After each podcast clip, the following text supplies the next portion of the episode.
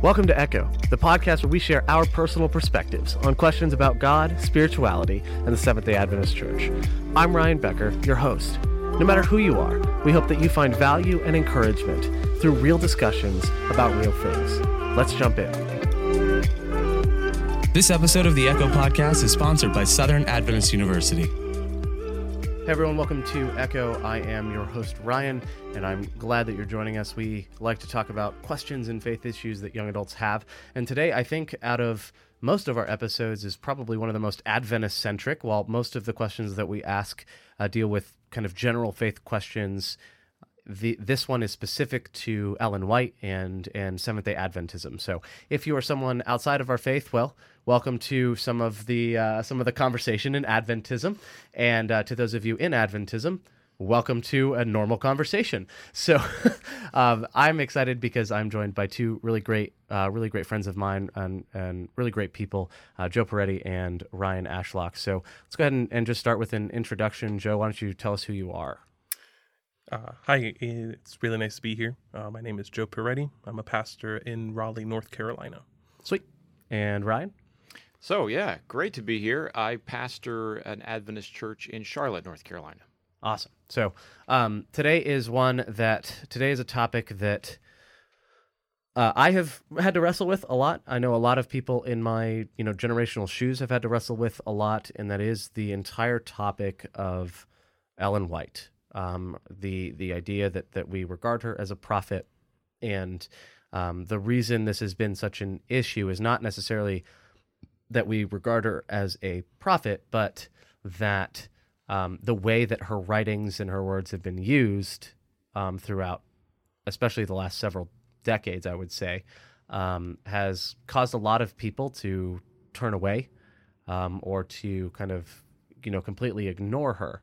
And what's funny is I think even if even if you come to the conclusion that you don't think she is a prophet, um, she still has a lot of really powerful words and and teachings that I think are I mean are just as valid as any random pastor writing a book. Like you know what I mean? Like even if she's not even if you don't consider her a prophet, so to speak, um, she's still an author with something to say and I think she says a lot and and has done a lot for the history of the Adventist Church and and understanding and being able to interact with her in a healthy way is really important. And I say that to you know step into the experience of someone who really doesn't know how to how to wrestle with this.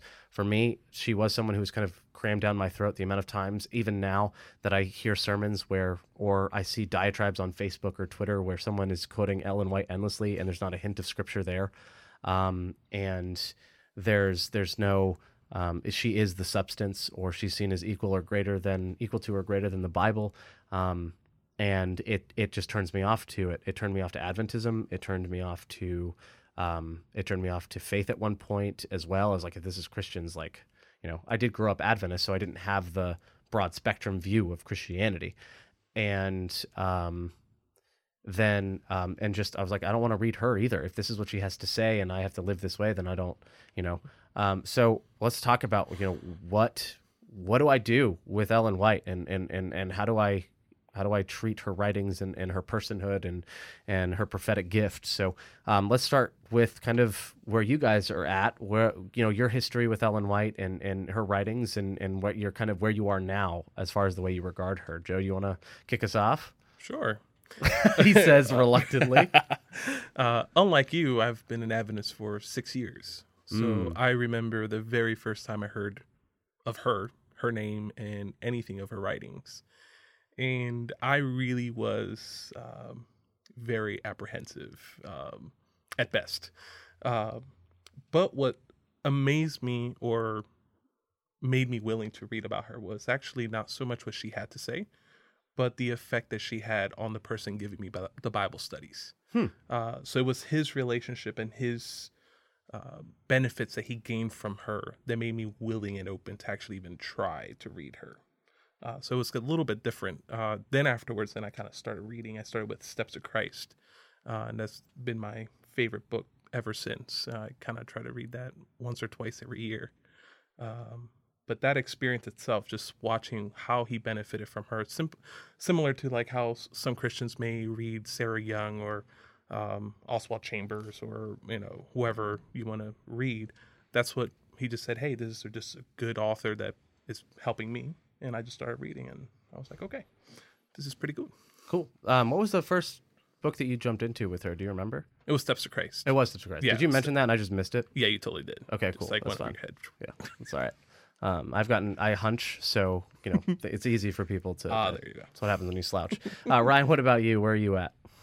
So I grew up in an Adventist family, going to Adventist church. I, I can remember going to Sabbath school, and uh, the flannel board was one of the teaching tools the teacher would use. And so there'd be the story of creation with little flannels of the animals and the trees and stuff. And there was actually a flannel set of Ellen White's life. And I can remember as a little kid in Sabbath school, at some point, you know, somebody putting a little flannel cradle up there because she, as a young person, uh, far beyond the baby stage, you know, had this accident and got sick, and she's in this cradle, and so we're learning these stories about her life. So, I mean, I f- feel like I grew up with Ellen White, um, and never really developed a distaste for Ellen White like so many people do. I, I don't feel like it was sh- shoved down my throat as I was growing up. Now, as a pastor, I've dealt with some people, well meaning church members, whether they belong to my particular congregation or another, who have um, come at me sometimes with long lists of strung together Ellen White quotes that, uh, that can be quite disheartening to, uh, to, to deal with. Because usually, well, I, I'd go so far as to say almost always when somebody strings together a list of Ellen White quotes, it's not true to her original meaning or the context that she intended. Yeah, um, it is. I, I think the other the other end of this is is the uh, is the the inherent belief that everything a prophet says by virtue of them being a prophet makes it prophetic or makes it straight from God. And there's the misunderstanding that yeah, and, and so we've done this where where we have a lot of Ellen White writings of like letters or articles that are not necessarily meant to be prophetic as in like direct words from God, but they were letters of counsel that she may have given to a friend or someone who's asked for help um, that was meant for that specific person's situation or were meant for the context of, of the time that she's in. And I think there's a reluctance of people to kind of read Ellen White and understand that we do have to treat her within cultural context as well of, of the culture she was in. And they think, well, that's what we already do with the Bible. Why do we have to treat it the same as the Bible? And I think, no, you have to treat that, you have to treat literally any book or piece of media. You're not going to judge like um, Citizen Kane, a movie in, made in black and white and, you know, on film in I forget when that movie released, th- 30s, 40s, 50s, I don't know, but um, one of the best movies of all time, regarded as one of the greatest movies of all time. You don't regard that and, and do it by 2019 standards of image and CGI and technology. Same deal. Like you don't look at old media in, of any form, and you shouldn't be looking at Ellen White and thinking that because she said don't buy a bicycle one time, um, or don't go to the theater, which the theater was a very different thing then versus now and um, so you do have to look at principles and understanding what um, what the context is and what she's saying. Um, what do you think? Um, what do you? Th- one of the the issues, and I and I pointed this out, is that people are elevating her beyond what she wanted even to be elevated as. Right. So, um, what are some reasons that you think people are doing that? What are the reasons that we kind of do you think that there are people who do cram her down others' throats and preach only her instead of the Bible and things like that? I I don't think I've ever really thought about that question. So um, I don't. I, this is the first time I've asked it for sure. So what do you guys think? I've certainly had that discussion with people before. Um, uh, for instance, I had somebody ask me, um, "Do I believe that Ellen White's gift and the visions that she, she received followed the same kind of pattern that the biblical prophets received their visions and messages?" And you know, I've looked at the evidence, and it seems, yeah, probably the same kind of thing. I mean, God. I, I'm sure deals with each individual person uniquely, but he's still given dreams and visions and messages. And Ellen White said angels came to her and all kinds of stuff that we see in the Bible. And so, if it's the same kind of dynamic taking place, why isn't she given the same authority as the biblical prophets? So, that was the question that uh, somebody asked me once. So, I think a lot of people think that through and they're like, well, same thing, same authority. Yeah, that's that's interesting, um, and I think, well, what's funny is too we have evidence in in even in Scripture of a prophet being wrong, but speaking on behalf of God. And, and the specific instance I'm thinking of is um, I believe it's Second Samuel. It's either seven or seventeen, but I'm pretty sure it's seven because I, I, don't- I don't even think Second Samuel goes up that high, but I could be wrong. um, I'm sure like does. totally blanking right now, but I'm pretty sure it's Second Samuel seven. But it's David who's who's um, thinking about all the conquests and wars and things and, and travels, and he says, "Man, I have this this amazing palace that I live in, and God's ark uh, is in a tent. You know, I have this this awesome place, and so I'll build a home or a temple for God." And Nathan, the prophet Nathan, says to him, "The Lord is with you. Go do it." Then that night, like literally the next sentence is that night Nathan was awoken by God, and God's like, "Yeah, no, I didn't. I nope, I'm good. The whole the entire reason I'm in that tent is because I want to go where the people are. I don't want the people to have to come to me." And he says, and then he says, "Go and tell David that no, it's actually not you that will build me a house. It's I will." And then he turns it prophet like prophetic towards um, messianic, and he says, "No, I will make a house, a great house for you in your name," um, and and um, and flips it completely. But it was this instance of Nathan, the prophet, clearly saying like the Lord is with you, but him being wrong. Like God should have like no no no no no no I didn't mean that at all. Um, and it, it, it is interesting to see. Um, I'm not saying that Ellen White is wrong necessarily, but the idea that it's not the prophet that we put the faith in. It's the God behind the prophet. It's the it's it's Jesus that we put our faith in, and um and it is a it is very much in her words. I would say this a lesser light pointing to a greater light. Um, but that's an interesting thing. Of yeah, if she's a prophet, then she definitely has the same authority as Scripture. I I I, I get that that reasoning. I suppose. Well, when it comes to Ellen White, uh, you mentioned uh, certain genres of her writings. You, you mentioned, um, you know, compilations. There's certain Yeah. areas, but one area that I'll, I see a lot of, uh, at least my members, I'm not sure how how it is for you, is that they over also overlook that she was an editor for a local newspaper. Uh, so even in her writings, when you look through her writings, there's certain things that it was her work as an editor, where she just went and compiled different clippings from other places and put them together. So when it comes to understanding Ellen White, I think it also boils down to how do you see um, the way that a prophet communicates. Uh, because not always what she wrote was directly like a revelation spoken by God but rather it was the Holy Spirit also guiding her to the best information available, kind of a compiler, sort of like Luke. Uh, Luke did the same thing where he went out to the eyewitnesses and found sayings that were attributed to Jesus and stories attributed to Jesus, and then he put them together uh, to the best of his ability. So Ellen White is also in that same role where now when we read her writings and if there is something usually you go to health or science if there's something that doesn't match up to what science has revealed today it doesn't mean or uh, doesn't mean that she's not a prophet or negates it.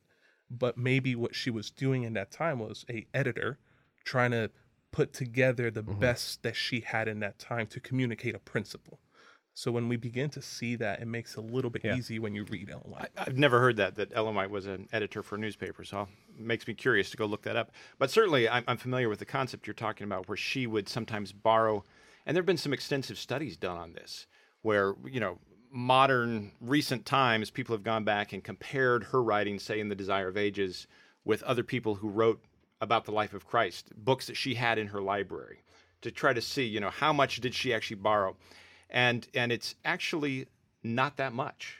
I mean, definitely she did borrow, but usually it was not like she would take a whole paragraph. It was like she'd take part of a sentence, or, or she'd take some of the wording, or she'd sometimes borrow some of the structure, but she'd change the wording.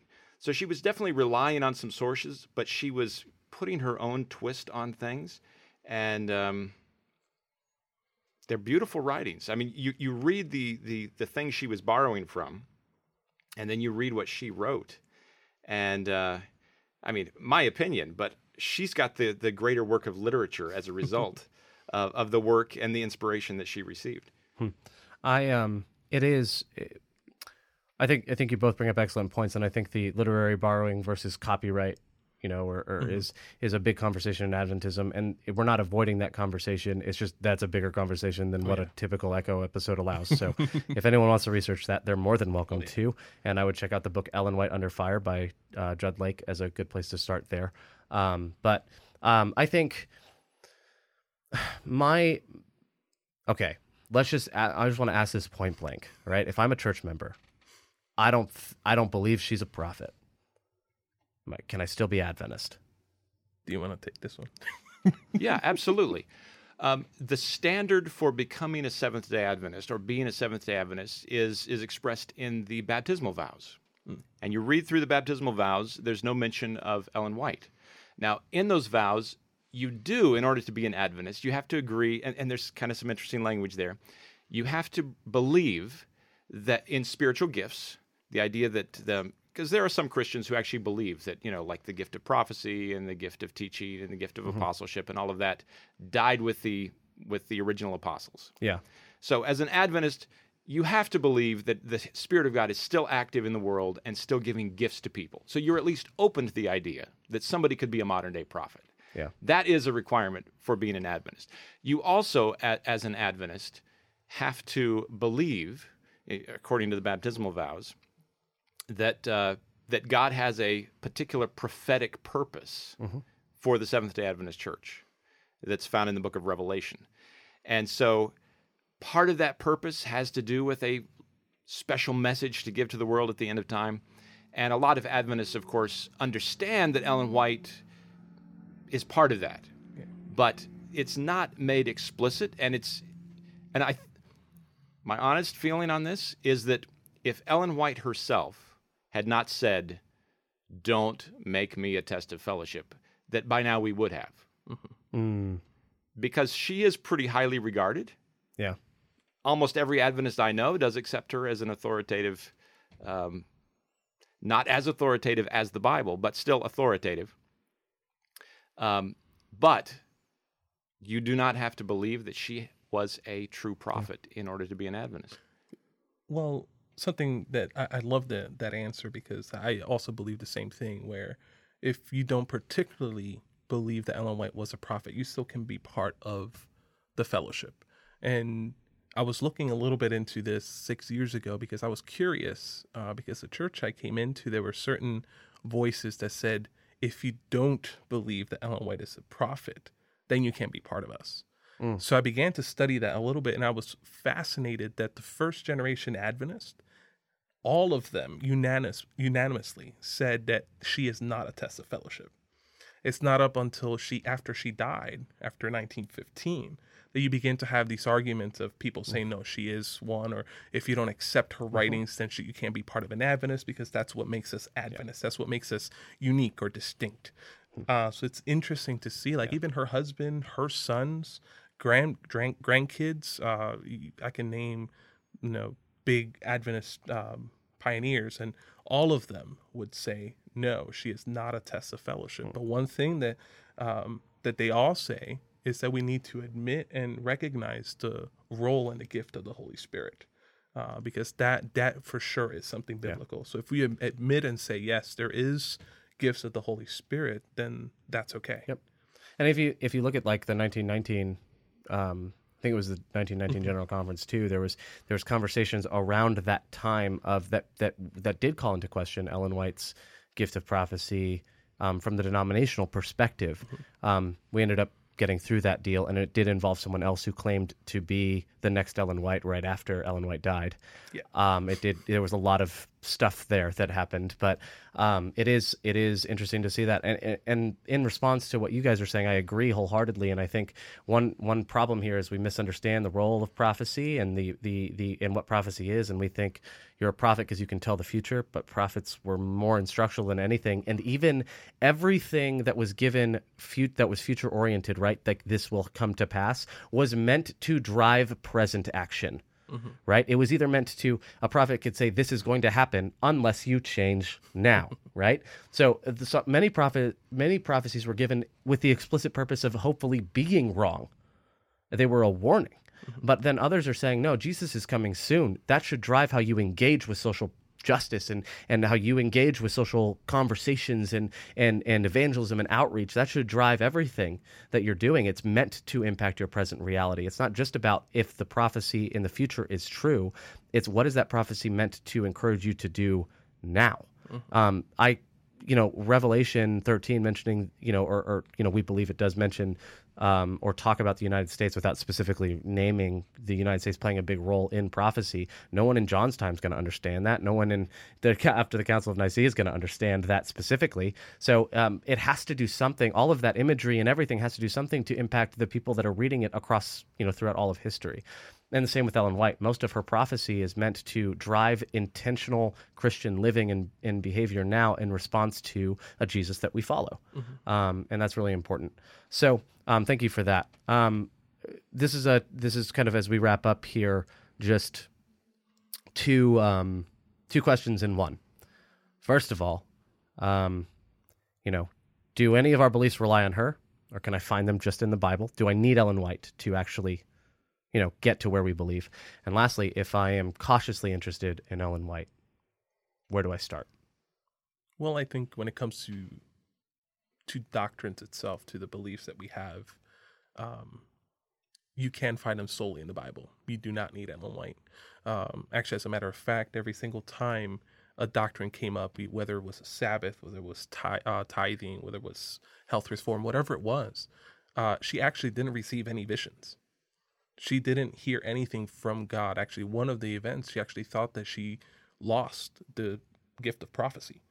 And it wasn't until the whole church agreed after a Bible study, after months of Bible study, that she then received a vision hmm. saying, Hey, yes, that is correct. Uh, and the only instance where there was a vision during the process of Bible study was for Sabbath, and she misunderstood the vision because the whole argument was whether what time it was, whether it was sundown or if it was in the morning. And she understood so t- something totally different. And God had to give her the vision again so she can understand it. But it didn't happen till much later into the Bible study process. So I believe that every single doctrine you can find in the Bible. Mm-hmm. And the, the other question, I, I I think the best place to start for Ellen White is Steps to Christ. That is, hmm. um, I swear by that book. That book, uh, like I said, I read it two three times a year. Uh, it's it's easy reading, uh, and it just shows the heart uh, of the author for Jesus. It just shows her love for Jesus, wow. which I like. Yeah, awesome. And then um, what about you, Ryan? Yeah, I love Steps to Christ as well. Um, some other great books would be Desire of Ages, um, Christ's Object Lessons. Yep, those are all you know great starting places. So for people who are curious and just kind of want to check out Ellen White. Um, start with those books, or just pick any of her writings, except for the compilations. Mm-hmm. You know, go with anything that she actually wrote um, and published in her lifetime, and and don't just read a paragraph or a sentence, which is so often what people do. They'll string yeah. together a sentence from this source and a paragraph from another source. Read a whole chapter. Do yourself the service of reading a whole chapter of Ellen yeah. White. Um, find the context for the quotes that have troubled you for so long.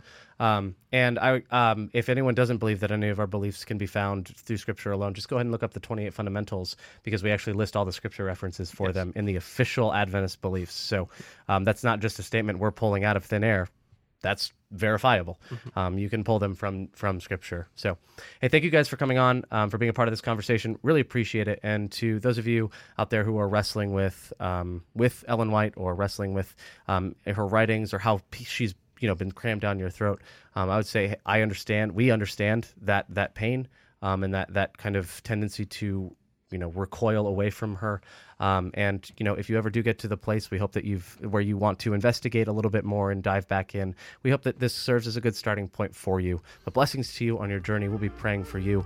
Um, and hey, thanks for journeying with us. We'll see you next time.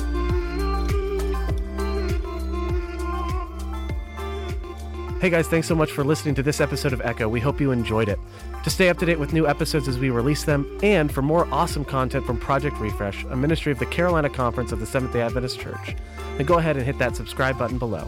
And don't forget to like and leave a comment. This episode of the Echo Podcast is sponsored by Southern Adventist University.